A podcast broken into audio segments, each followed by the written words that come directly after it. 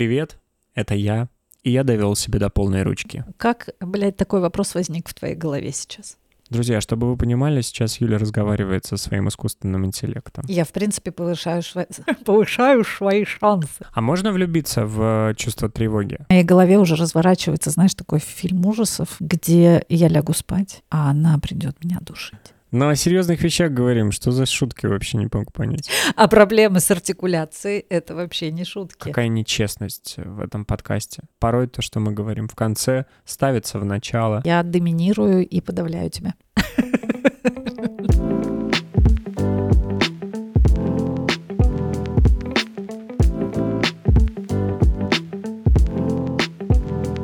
Это подкаст «Психолог в пижаме». Жень, давай как люди соберемся. Мы вошли уже в историю как э, самые хреново здоровающиеся ведущие подкаста.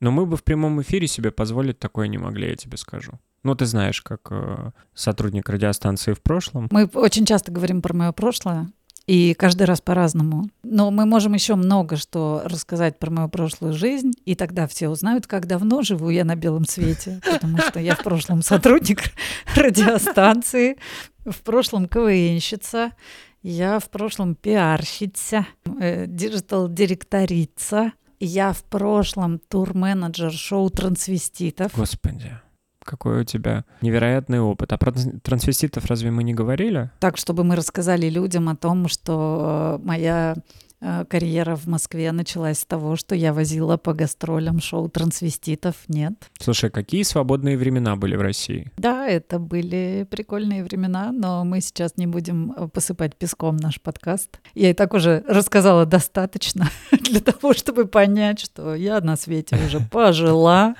Но тогда время поздороваться.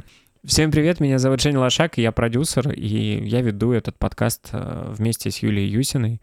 Если честно, я пока еще не понял, какую роль я играю, играю ли, или рассказываю всю правду. А, логично сказать, ты не играешь ролей. В этом подкасте ты есть. Это самый искренний проект в моей жизни, мне кажется. Супер. В моей тоже. Порой даже очень опасно хожу по лезвию. Меня один мой знакомый попросил э, как-то, про что твой подкаст? И я такая думаю, а про что наш подкаст? И не нашла ничего другого, и ответила ему, кажется, этот подкаст просто про то, что мне можно. Просто можно. Просто мне тоже можно включить микрофон и поделиться своими мыслями о чем-то. Я, кстати, до сих пор не поздоровалась.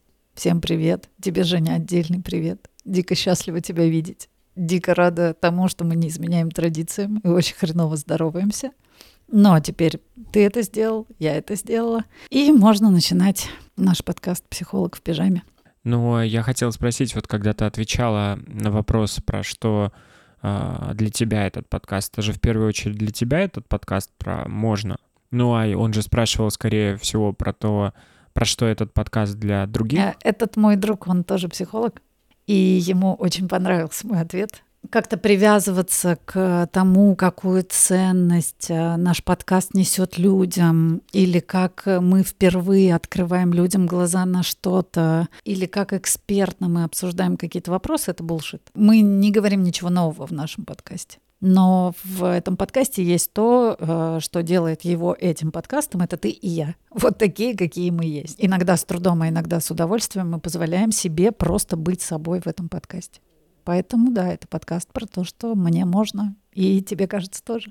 Мне этот подкаст помогает снова вспоминать о каких-то вопросах. Хорошо вот так вот, если он будет регулярный и постоянный, и он действительно так вот получается про про мысли, которые в нашей голове в этот момент. Мы как-то их пытаемся э, структурировать, но я так понял, что не сильно получается. Мое внутреннее ощущение здесь очень простое. Я готова записывать этот подкаст э, ровно столько, сколько я буду кайфовать от его записи. Это не означает, что я абсолютно равнодушна к тому, слушают ли его и сколько его слушают, но это следствие, а не причина.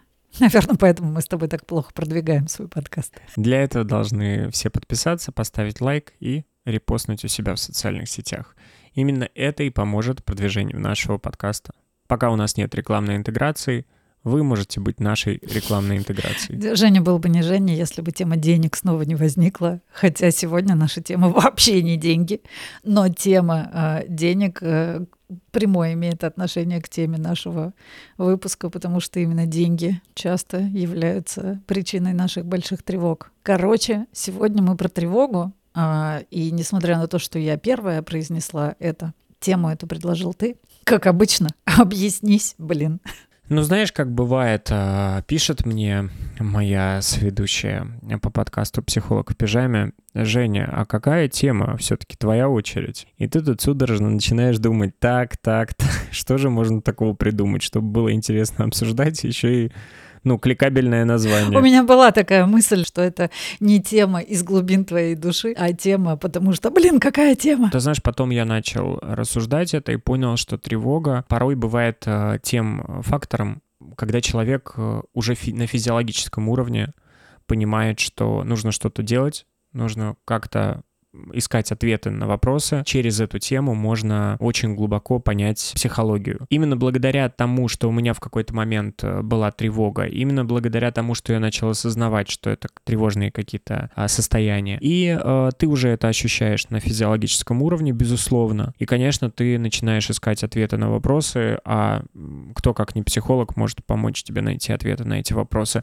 Тема тревоги — одна из самых главных мне кажется, будет сложно про нее говорить сегодня, если касаться каких-то личных э, тем. О, как раз-таки тема тревоги касательно личных тем, моя любимая тема. Хотя я абсолютно тебя поддержу сейчас э, именно как психолог, что именно тревога чаще всего способна привести человека в психотерапию. Но, возможно, это просто ко мне приходят все время очень тревожные люди. Это не очень случайно, потому что человек-тревога — это я. Ну, тревога была мой воздух, тревога была мой двигатель, тревога — это было настолько фоновое и настолько привычное для меня чувство, что когда однажды я проснулась э, не от тревоги, а это означает, что все долгие года до этого я просыпалась исключительно от тревоги и в тревоге, то у меня было такое ощущение, что я просто как будто высадилась на какую-то неизвестную мне планету. В смысле можно проснуться от того, что ты выспался и в хорошем настроении, а не в холодном поту подорваться. Это вот что касается моего личного такого. Я тебя очень хорошо понимаю, потому что я тоже долгое время именно так э,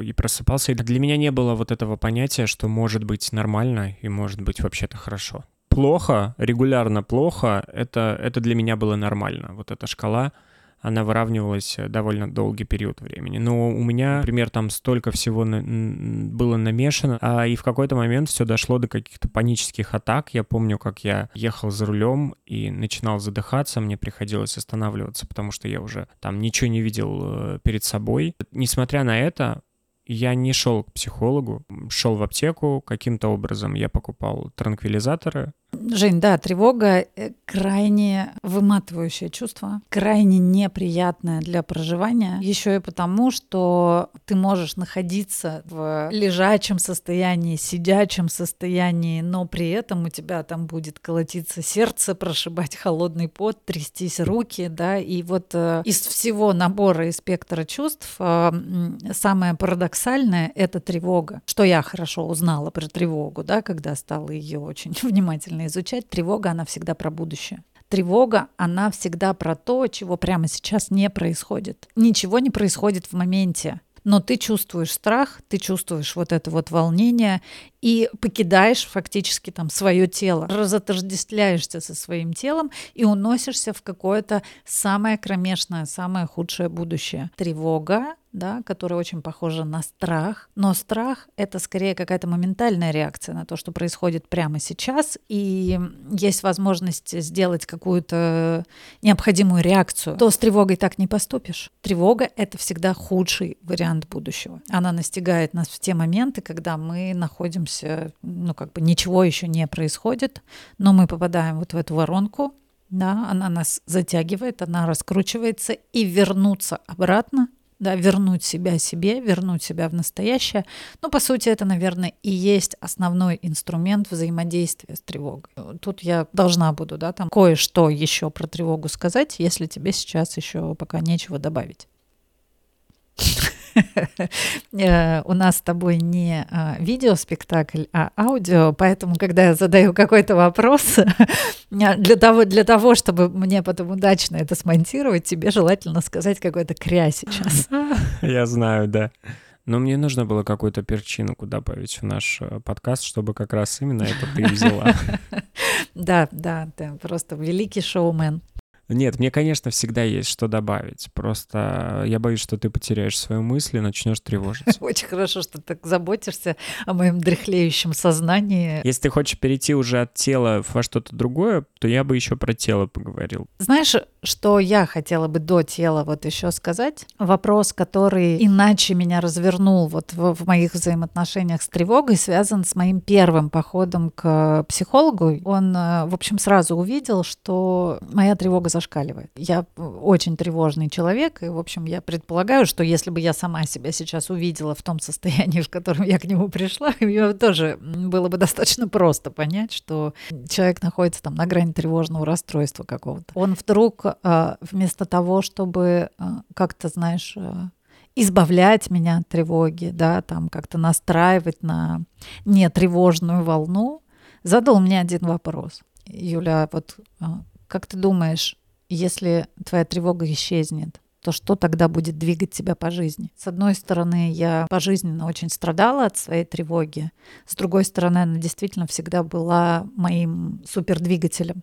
Да, не имея такой тревожности, я, скорее всего, не совершила бы многих таких э, рывков, прорывов, да, чего-то еще, именно из вот этого чувства. Надо ли это было делать? Ну, тут э, сослагательное наклонение неприемлемо. Но я тогда, да, стала задавать себе вопрос, а что если вот правда я перестану тревожиться, как я буду жить? Ради чего я буду вставать каждое утро?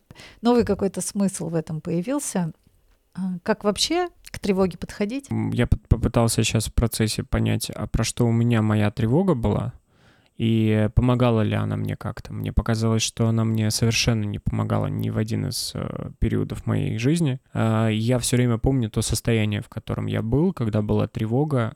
Это не было двигателем моим. Я, наоборот, мне кажется, цепенел, и какое-то долгое время пытался прийти в себя. И двигаться я дальше мог, только если я мог найти что-то, что меня вдохновляло тогда. Я вот помню, знаешь, у меня была дичайшая тревога. Я лежал там в одной из съемных квартир, и а, у меня не было там даже 10 рублей, чтобы выйти из, э, из квартиры. Э, находясь в этой тревоге, я просто находился в квартире. Я думаю, что уже тогда это было какой-то уровень, как, какой-то, какая-то уже была депрессия, то есть это уже не просто вот чем-то мы потревожились в процессе. В этом состоянии, пока вот я не нашел способ из него выйти, я не мог ничего делать, поэтому я не совсем понимаю, а что значит тревога-двигатель? Да, для меня это не совсем понятно, потому что уровень э, тревоги э, был такой, что ты ничего не можешь. Действительно, у тебя крутится эта мысль про э, про будущее и уже про плохое будущее. Это вот с этим я сто процентов согласен, это всегда так. Мне кажется, никто не может излечиться максимально от тревоги, потому что страх,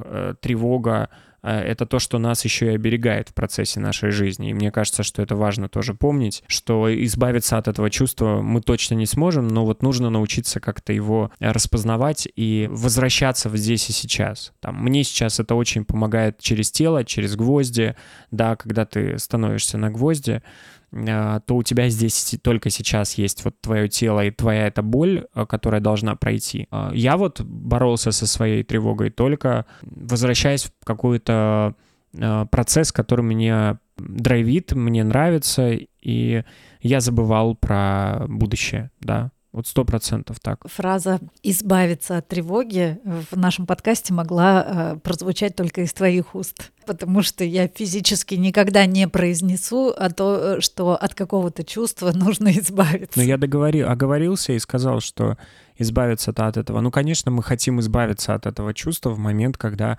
оно, когда что-то тебе не нравится, мы хотим первое, что сделать, это избавиться от этого чувства. Не посмотреть в него, не пойти в него, и э, исключить его из жизни.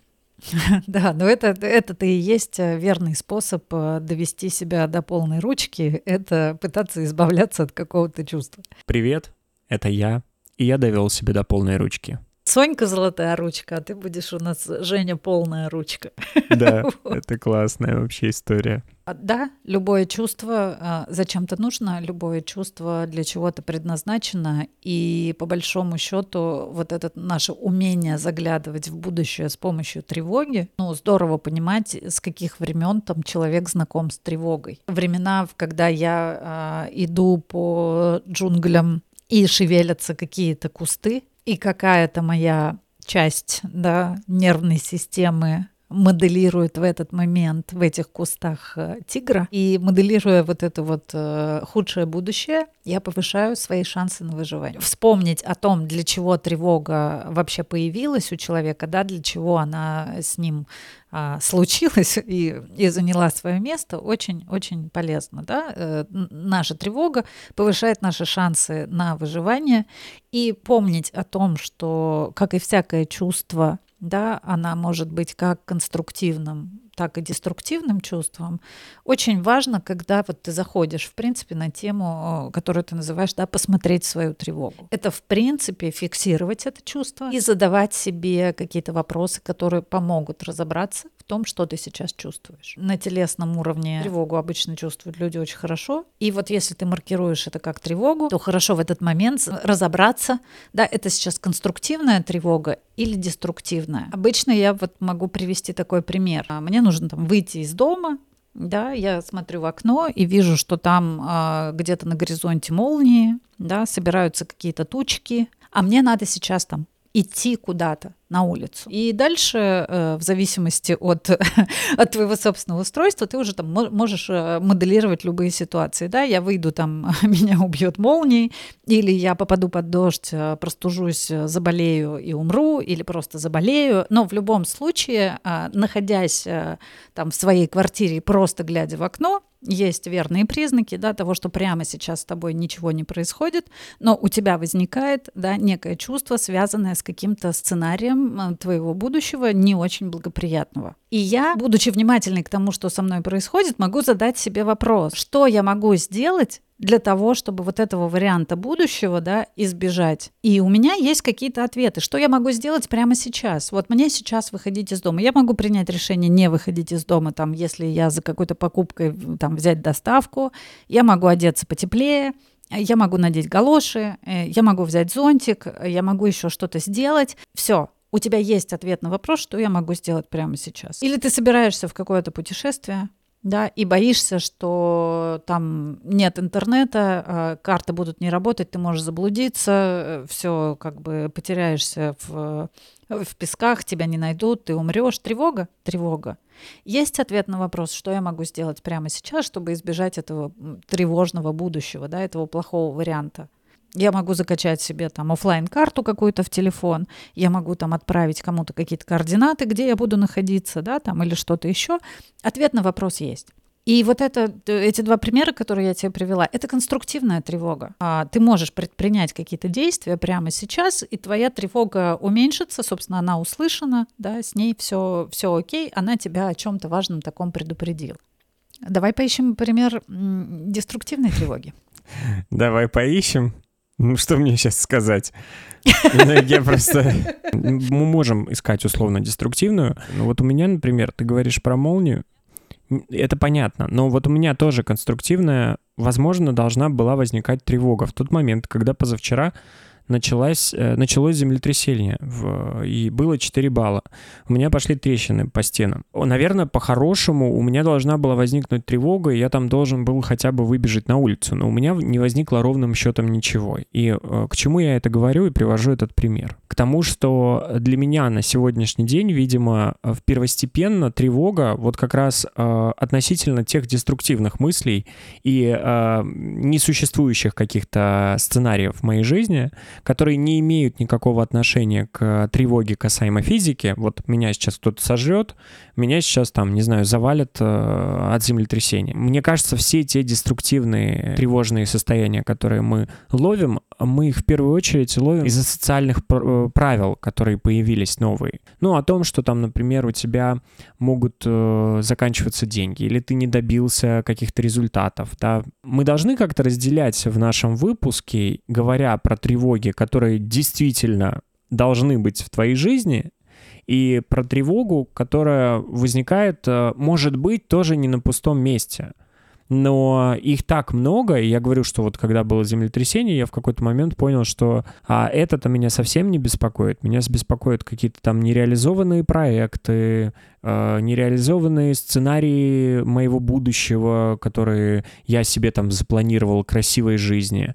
И вот это для меня тревога. То, что нужно ковырять и править. Понимаю твой вопрос, но предлагаю придерживаться конструктивной и деструктивной тревоги, потому что те примеры, которые я тебе привела, у тебя связались с физикой, но твоя тревога может быть конструктивной не, не только по этому поводу. И даже твоя тревога про какие-то проекты и про что-то еще, она может быть конструктивной. Ну, то есть, условно говоря, тревога очень часто это нормальная реакция, независимо от того, социальная ли она или какая-то еще. Главное вот промаркировать эту территорию, это конструктивная или деструктивная тревога. Даже если, например, да, тебя подступает тревога про твои э, нереализованные проекты или про деньги или про что-то еще, ты эту тревогу здесь и сейчас начинаешь чувствовать, да, и доводишь э, свой организм, свою психику до определенного совершенно нефункционального уже состояния этой тревогой, да, вот ты лежишь и не можешь заснуть, и тебе и лезут, и лезут мысли в голову, там, это очень часто касается здоровья, например, да, я там обнаруживаю что-то у себя прямо там какую-то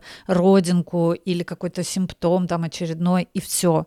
Моя тревога, у меня рак, я типа завтра умру. Мне в детстве, кстати, по поводу этого было тоже часто.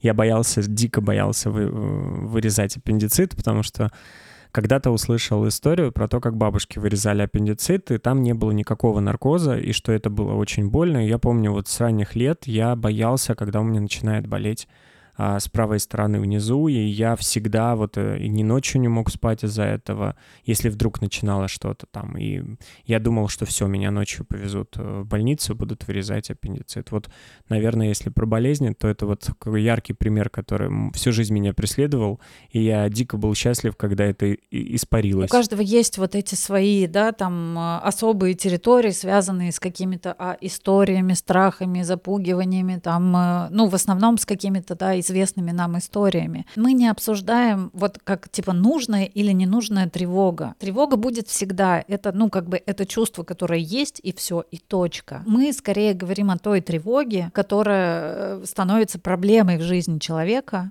и то, что я говорю, это скорее вот история о том, как обходиться с тем чувством, которое у тебя есть. Пустить вот эти свои отношения с тревогой не по, не по самому обычному твоему маршруту. Как-то более осознанно с этим чувством взаимодействовать а вот как бы отменить его, да, что вот это нужная тревога, это ненужная, нет, конструктивная или деструктивная, прислушаться к нему. Достаточно задать себе один вопрос. Я могу что-то сделать с этим прямо сейчас. С этим я имею в виду, да, чтобы вот избежать того будущего, куда меня несет. Это вот такой момент замедления, да, я фиксирую свое чувство, о чем я сейчас так переживаю, да, что я такое, что за картинку такую я вижу, которая заставляет мое сердце биться чаще, а ладошки потеть, и задать себе вот один единственный вопрос. Я могу сделать что-то прямо сейчас для того, чтобы худшее будущее предотвратить. Прямо сейчас это значит в эту минуту или там в ближайший час. Если ответ на этот вопрос нет, то тогда можно смело говорить себе о том, что э, тревога принимает деструктивный характер. И это верный сигнал для того, чтобы начать э, заниматься саморегуляцией, да, то есть вернуть себя в более какое-то адекватное состояние. Но ты так все очень легко описываешь, и задать себе вопрос в том состоянии, в котором может оказаться человек с тревогой, довольно сложно. Вообще, в принципе, задавать вопросы себе неприятно, представить себе, что человек, находясь в этом состоянии, все по-разному э, переживают э, это состояние и тревогу, что он сейчас вдруг начнет как-то осознанно подходить к этому чувству и будет вдруг задавать себе вопрос, а могу ли я с этим что-то сделать, ну вот мне слабо верится. А как э, вернуться тогда в это состояние, как э, условно опомниться, возвращаться к себе в этот момент, и чтобы ты мог фильтровать деструктивное или конструктивное, и вообще в целом задавать этот вопрос, а можешь ли ты что-то с этим сделать? Вот как? Очень прикольно. У меня сейчас в голове метафора, которую я у своей знакомой э, девочки-психолога прочитала. Можно подвести лошадь к воде, но э, нельзя заставить ее пить. да, пьет лошадь сама. Хер знает, как тебе вернуться к себе, если я говорю, хороший способ — это научиться задавать себе этот вопрос. И ты говоришь, а как научиться задавать себе этот вопрос? И я, как говнопсихолог, тебе говорю, ну, как-то научись, блин. А, то, что я описываю, а, да, действительно подразумевает не, некую внутреннюю а, с этим работу в момент, когда ты понимаешь, что какие-то вещи становятся проблемой и помехой для тебя. Например, твоя тревога. Ты чувствуешь, что она явно каким-то образом ухудшает качество твоей жизни. Ты можешь что-то менять в своей жизни, только признав, что с этим есть какая-то проблема. И приняв решение с этим что-то поделать. Это будет тяжело. Человек замечает свою тревогу только в момент, когда она уже носит такой, знаешь, аффективный характер, когда уже поздно пить боржоми. А как я вообще со своими чувствами? Когда я, в принципе, э, уделяю внимание своим чувствам, когда я их замечаю только в состоянии аффекта уже, да, конечно, задавать себе эти вопросы можно только а, развернувшись в свою сторону и испытывая какое-то реальное внимание, интерес к тому, что ты чувствуешь и как ты себя сейчас чувствуешь. И тогда ты начнешь замечать многие чувства гораздо раньше, чем они превратятся в эффект. Да.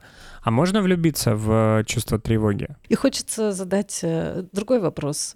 Как, блядь, такой вопрос возник в твоей голове сейчас? Объясни сейчас. Я знал, что ты спросишь. Я вот прям как-то, вот видишь, задал вопрос и знал, что ты дальше спросишь, как возник такой вопрос дурацкий. Объясню. У меня есть знакомая, которая очень боится летать на самолетах. И я ей даже посоветовал одно время посмотреть про авиакатастрофы. Есть очень крутые сериальные такие документальные фильмы. Потому что ты, когда понимаешь и контролируешь этот процесс, тебе там проще с ним как-то бороться. Мне, мне казалось, что это может помочь. Что она делает? А, есть э, онлайн, можно наблюдать за, за передвижением всех самолетов, радар, и она сопровождает всех своих родственников, переживая о том, что что-то может произойти с, с этим самолетом.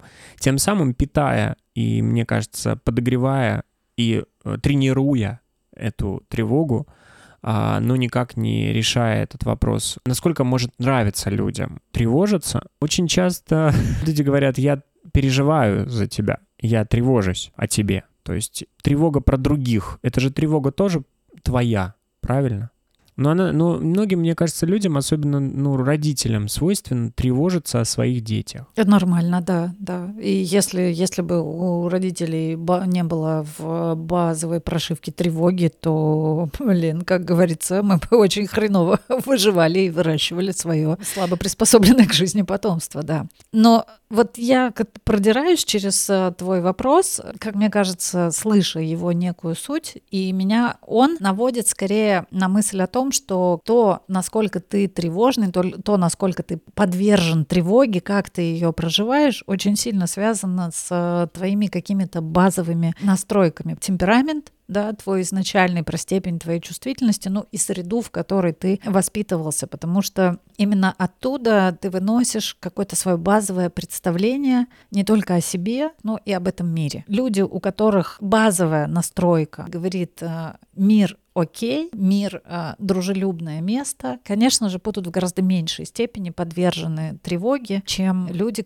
у которых в базовой настройке есть вот это понимание, что мир не окей, что мир — это какое-то опасное место, что мир — это ненадежное место. Вот этот вот страх очень глубокий поселяется. Страх того, что тебя бросят, того, что ты не, не выживешь. И очень-очень многие вещи на это влияют. Мы так или иначе их э, трогаем практически в каждом нашем выпуске, да, э, как много зависит от того, с какими базовыми настройками, да, ты стартовал. И хорошо бы, да, свое исследование, своей тревожности в том числе начинать с того, чтобы вот как-то как прочекать свои представление о том, каким тебе кажется этот мир, и почему он тебе кажется таким, и что повлияло на то, что этот мир кажется тебе крайне небезопасным местом, где постоянно нужно быть на стреме, на шухере, Любое «ж» — это неспроста. Какие-то события, какие-то люди, которые тебя окружали, долгие годы жизни рука об руку, а потом ее исследования, в общем и целом заставляют меня говорить, что тревога сейчас не является моей такой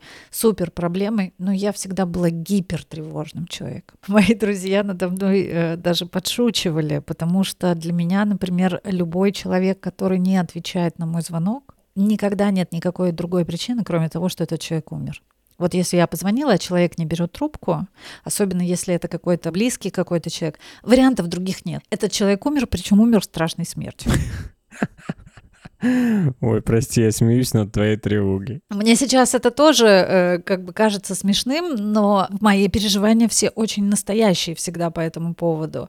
Да, это всегда э, страшные катастрофы, страшные аварии, это всегда какой-то, когда я стала мамой, у меня такие тревоги были за своего сына, что, господи, прости, до наверное, лет 11 я не отпускала его из дома выходить одного. В моем тревожном воображении а, его обязательно похищали. Никаких других картин у меня не было. Тревога моя была настолько зашкаливающей, да, что, что для меня это превращалось вообще в пытку, в пытку физическую просто. И со стороны это действительно выглядит как, ну что ты тревожишься? А если посмотреть чуть дальше, то там будет вот эта вот э, супер-супер базовая настройка, что в этом мире нельзя расслабляться, мир очень небезопасен, да, в этом мире тебя легко могут бросить. Да, действительно, еще в супер раннем периоде, когда я только родилась, э, ну, моя психика пережила довольно большой стресс. Э, моя мама очень сильно заболела, сразу после того, как меня родила, и э, я была без нее. И этого, в принципе, уже было достаточно, да, для того, чтобы вот где-то глубоко во мне поселилось вот это полное ощущение, что этот мир страшно небезопасен. Зачем в этом копаться? Ну, чтобы немножечко понимать свою природу. Я сейчас очень сильно все упростила. Уровень тревожности, уровень этого восприятия очень сильно связан, говорю еще, и с темпераментом, да, и с тем, как и какие у тебя вещества вырабатываются, и с тем, как ты реагируешь на стресс, да, твоя, твоя какая-то вот э, очень привычная стратегия. Когда мы будем говорить про неких гипертревожных людей, какими бы иррациональными да, нам не казались их переживания, у них на это есть какая-то причина. У них есть какое-то базовое, базовое убеждение.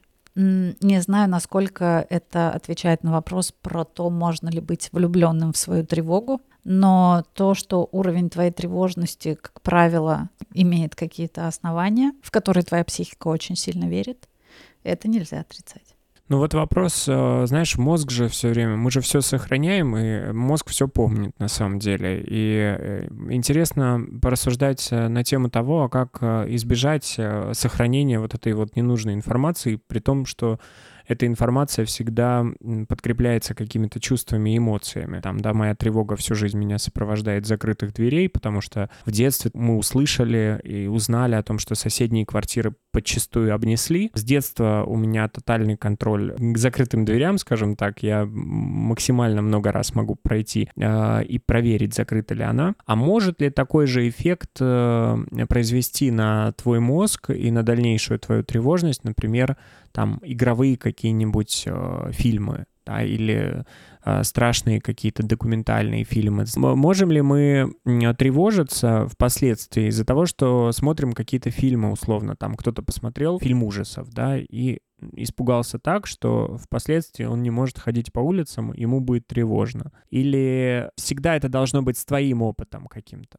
Персонально? Отвечу здесь э, банальнейшим образом, что сочетание каких-то факторов, все зависит от того, какой у тебя темперамент. Два человека, два ребенка могут посмотреть один и тот же фильм, и один после этого не будет заходить э, в темные комнаты, а второй будет, наоборот, везде выключать свет, потому что, о, кайфу, как прикольно, вдруг там зомбаки. Все очень сильно зависит от э, темперамента и от того, как этот опыт перерабатывается. Если этот опыт никак не разделяется, если чувство чувствам ребенка не уделяется внимания, с какой-то долей вероятности сильно чувствительный ребенок может отпечатать в себе и превратить в последующую иррациональную тревогу какой угодно опыт. Здесь нельзя промаркировать, типа, какой опыт гарантированно приведет тебя к развитию тревожности, а какой не приведет. Это очень индивидуально. И, как я уже сказала, да, на это влияет и твое персональное такое устройство, и среда. Ключевой фактор все-таки будет э, в темпераменте. Я бы хотела немножко вернуться вернуться в ту точку, где мы поговорили про конструктивную и деструктивную тревогу и про этот вопрос, который, на твой взгляд, так сложно задавать себе людям, но мы, кажется, уже да, сверили наши часы, что, в принципе, было бы желание, да, можно,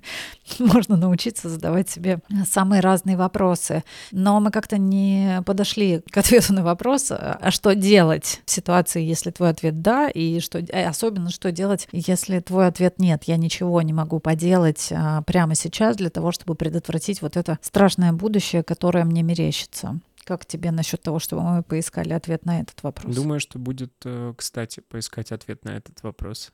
Периодически, ты знаешь, задаешь такие вопросы, которые мне нужно только а, инверсировать и как бы дать а, тебе некий такой ответ, потому что он не требует раскрытия. Ну, фактически об, обучаю тебя приемам активного слушания для того, чтобы обеспечить себе комфортный пиздеж в эфире.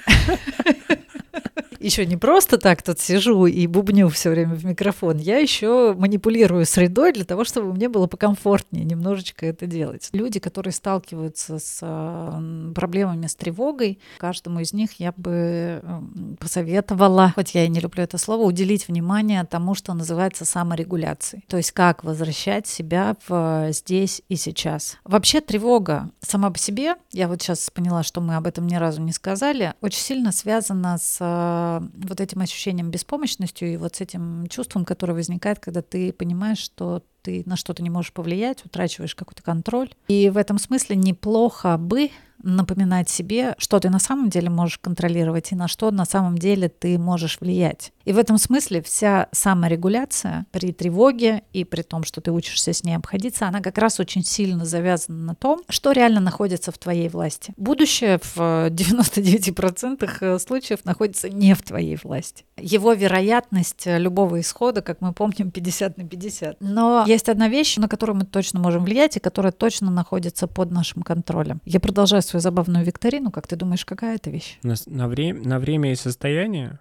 О чем ты сейчас думаешь? В данный момент у меня очень много разных мыслей. Ну, хоть какую-нибудь не громко ли работает мой микрофон и не зашкаливает ли? Супер, у тебя есть тревога. Не зафакапим ли мы запись, и где-то там уже легкая появляется тревога по поводу того, что как же, как же все это будет звучать в финале, и, скорее всего, в твоей тревоге это будет звучать ужасно. Вот, и нам придется перезаписывать выпуск, и опять сколько геморроя. Чувствуешь, я тебе прям тревожную воронку сейчас. Накидываешь даже больше, чем есть ощущения и мысли. Немного примера, да, про то, как раскручивается эта тревожная воронка, это тоже очень важно, да, знать про тревогу, что она вот имеет такую как бы вот форму воронки, которую, которая практически бесконечно может раскручиваться, пока ты не в кому уже не впадешь. А, а можно я тебя попрошу назвать э, пять предметов зеленого цвета, которые ты видишь сейчас перед собой и вокруг себя? Моя такая типа поясная сумка зеленого цвета, а, потом мой портфель, он такого салатного, светло-салатного цвета. И бутылка там стоит какая-то зеленая на кухне. А, вот мои плавки э, зеленого цвета и э, зеленого цвета стекло вон там зеленого угу. цвета. Давай, пять предметов белого. Блокнот, а, зарядка для айфона, наушники, коробка для салфеток, ну, можно сказать, плитка на полу белая ну, майка там лежит э, стиранная. Окей. А теперь пять предметов черного. Твой микрофон, мой микрофон, э, моя подставка для микрофона, мой, мой чехол для очков и мой чехол для... А, телевизор черный. А теперь скажи, пожалуйста, думал ли ты о том, что херово пишет твой микрофон сейчас? Тревожился ли ты?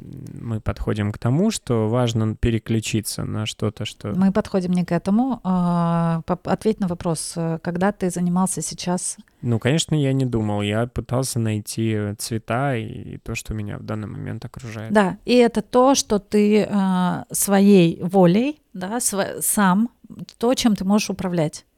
Это фокус твоего внимания мы страдаем по поводу бесконтрольности этого мира, да, по поводу того, что мы ничего не контролируем, но вот эта вещь, которую мы реально можем, которой мы реально можем управлять, это фокус нашего внимания. Мы действительно можем направлять фокус своего внимания, помня об этом, и ты действительно не тревожился, потому что фокус твоего внимания был направлен на что-то другое. А в основе саморегуляции, которая, собственно, и применяется при там, тревожных состояниях, когда тревога деструктивная, не конструктивная, а деструктивная тревога, как раз и заключается вот в этом управлении фокусом внимания, и ты совершенно прав в переключении э, себя на что-то другое. Вот эти упражнения, они всегда кажутся очень банальными, но они охренеть как работают то упражнение, которое мы делали с тобой сейчас, начинать э, перечислять 5 красного, 5 зеленого, 5 желтого, 5 деревянных, 5 оловянных, 5 железных, 5 пластиковых и так далее вещей. Складывать, вычитать и умножать там какие-то сложные числа. В зависимости от того, какие органы и чувства у тебя развиты больше, переключать себя на разные тактильные ощущения,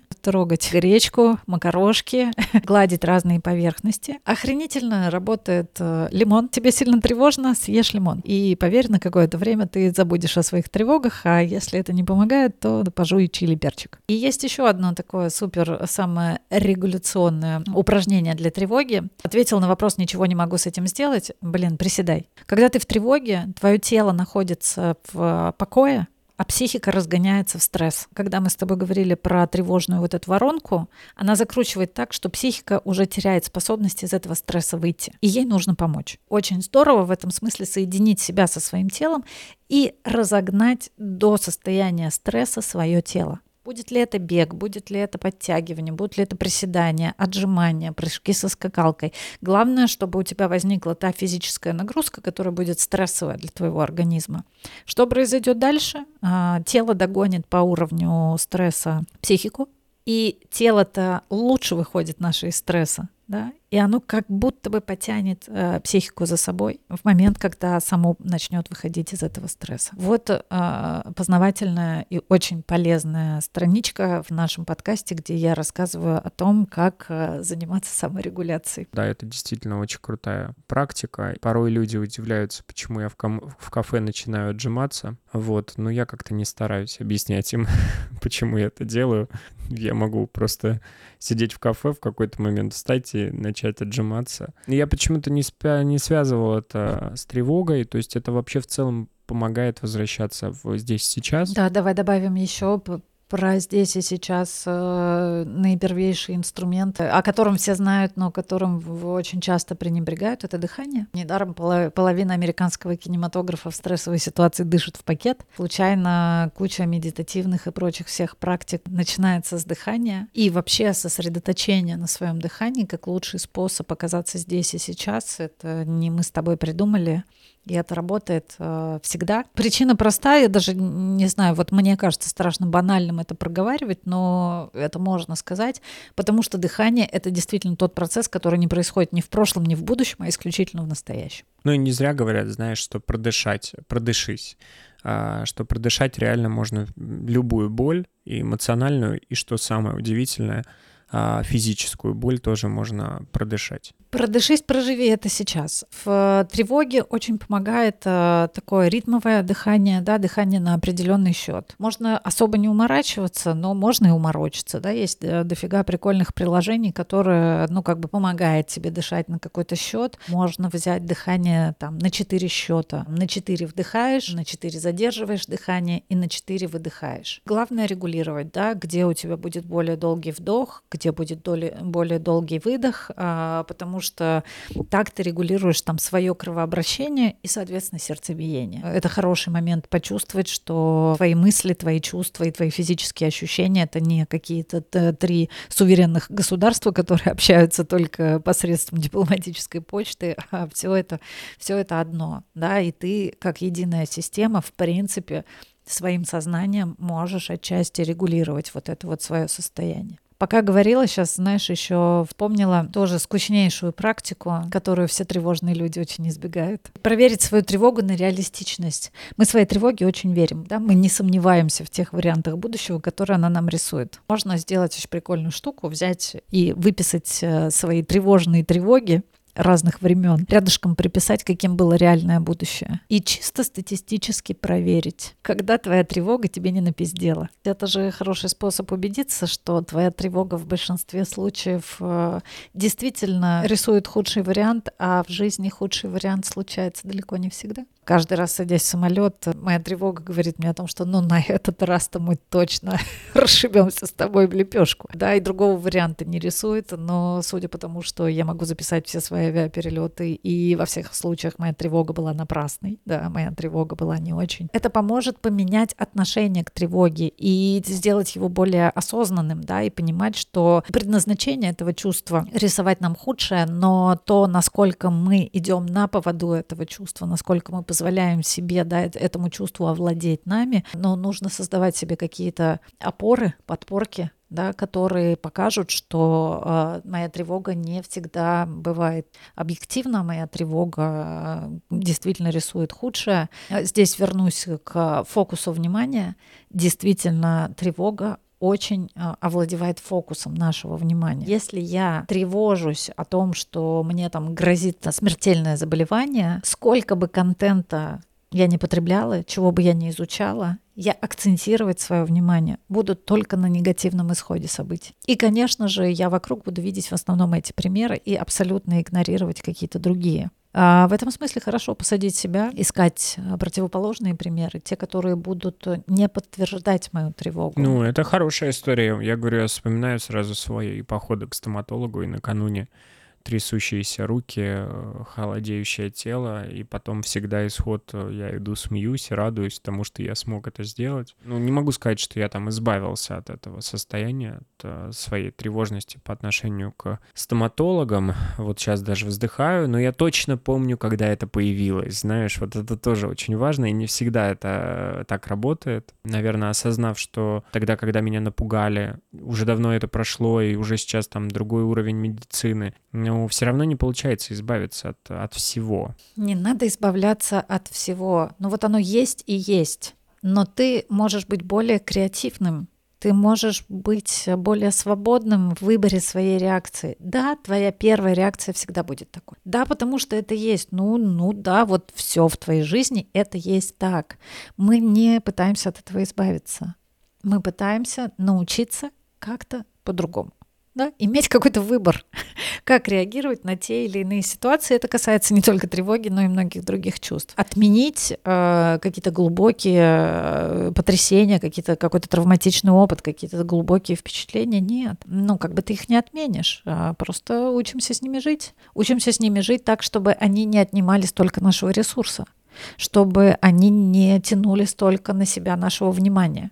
Что-то важное, если еще про тревогу. Но я хочу сказать, что тревога, а, например, это да, это такой супермаркер нашего времени. И знаешь, когда я уже знала, что у нас с тобой будет такая тема, вспомнила начало прошлого года, когда началась война, когда тревога зашкаливала просто даже у тех людей, которые как-то не особо были раньше подвержены этой тревоге. Ну, как бы мне, может быть, немножко неловко, что я сейчас найду в этом какой-то забавный момент, но он действительно был, что в тот период вот люди, которые в максимальной тревоге жили большую часть своей жизни, они чувствовали себя максимально адекватно. Ты знаешь такое? Вот не зря. Не зря я всегда ждал худшего, да, там, где тебе все время там крутят пальцем у виска и говорят, да что ты, ну что-то там все напридумывал. Тревожные люди почувствовали себя предсказателями. Да, внешний мир пришел в соответствие с их внутренним миром. Вы просто всего этого не чувствовали, а вот я вот так все это время и чувствовал, и теперь я прав. Да, это тоже своего рода, конечно, искажение, но это вот наблюдалось защиту тревоги. Я могу сказать, что зашкаливающая тревога характерная для последнего, да, вот э, года. Ну, в принципе, началось все еще в ковид, да, когда люди все больше да, стали, сталкиваясь с этой неизвестностью, с этой абсолютной неопределенностью, страдать вот очень серьезных тревожных приступов. Последние несколько лет, конечно, сделали тревогу достоянием очень многих людей, но в большинстве своем она была абсолютно адекватной реакцией на ситуацию, потому что тревога очень частый спутник а, неопределенности. Одним из критериев, которые мы исследуем в каждом человеке,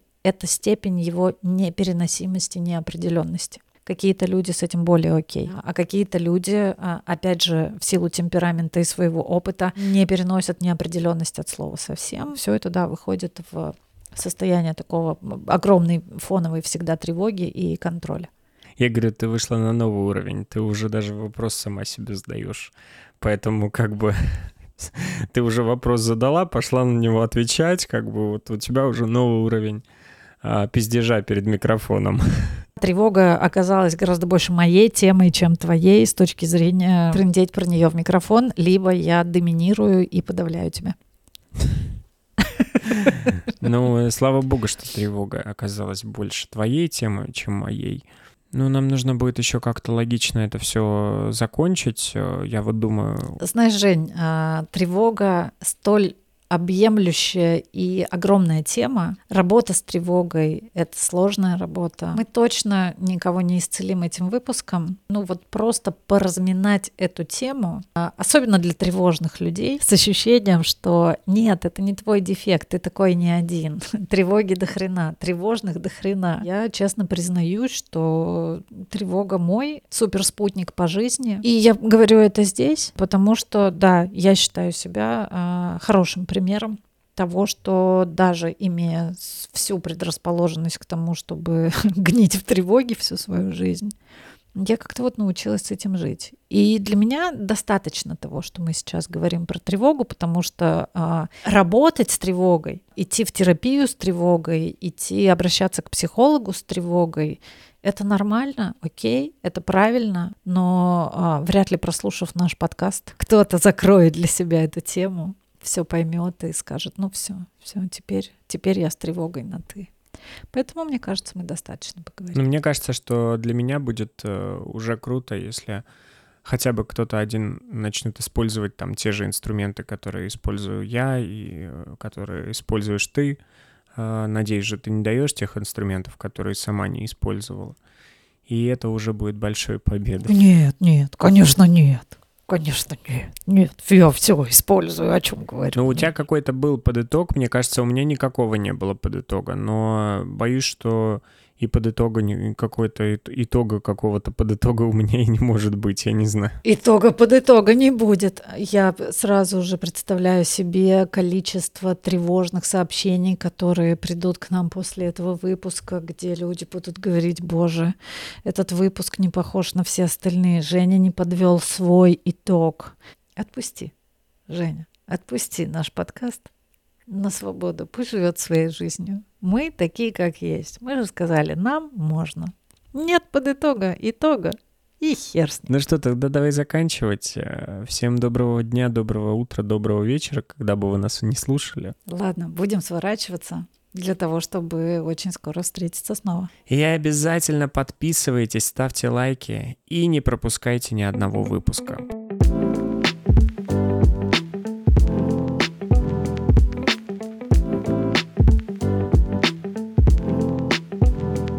Это подкаст «Психолог в пижаме».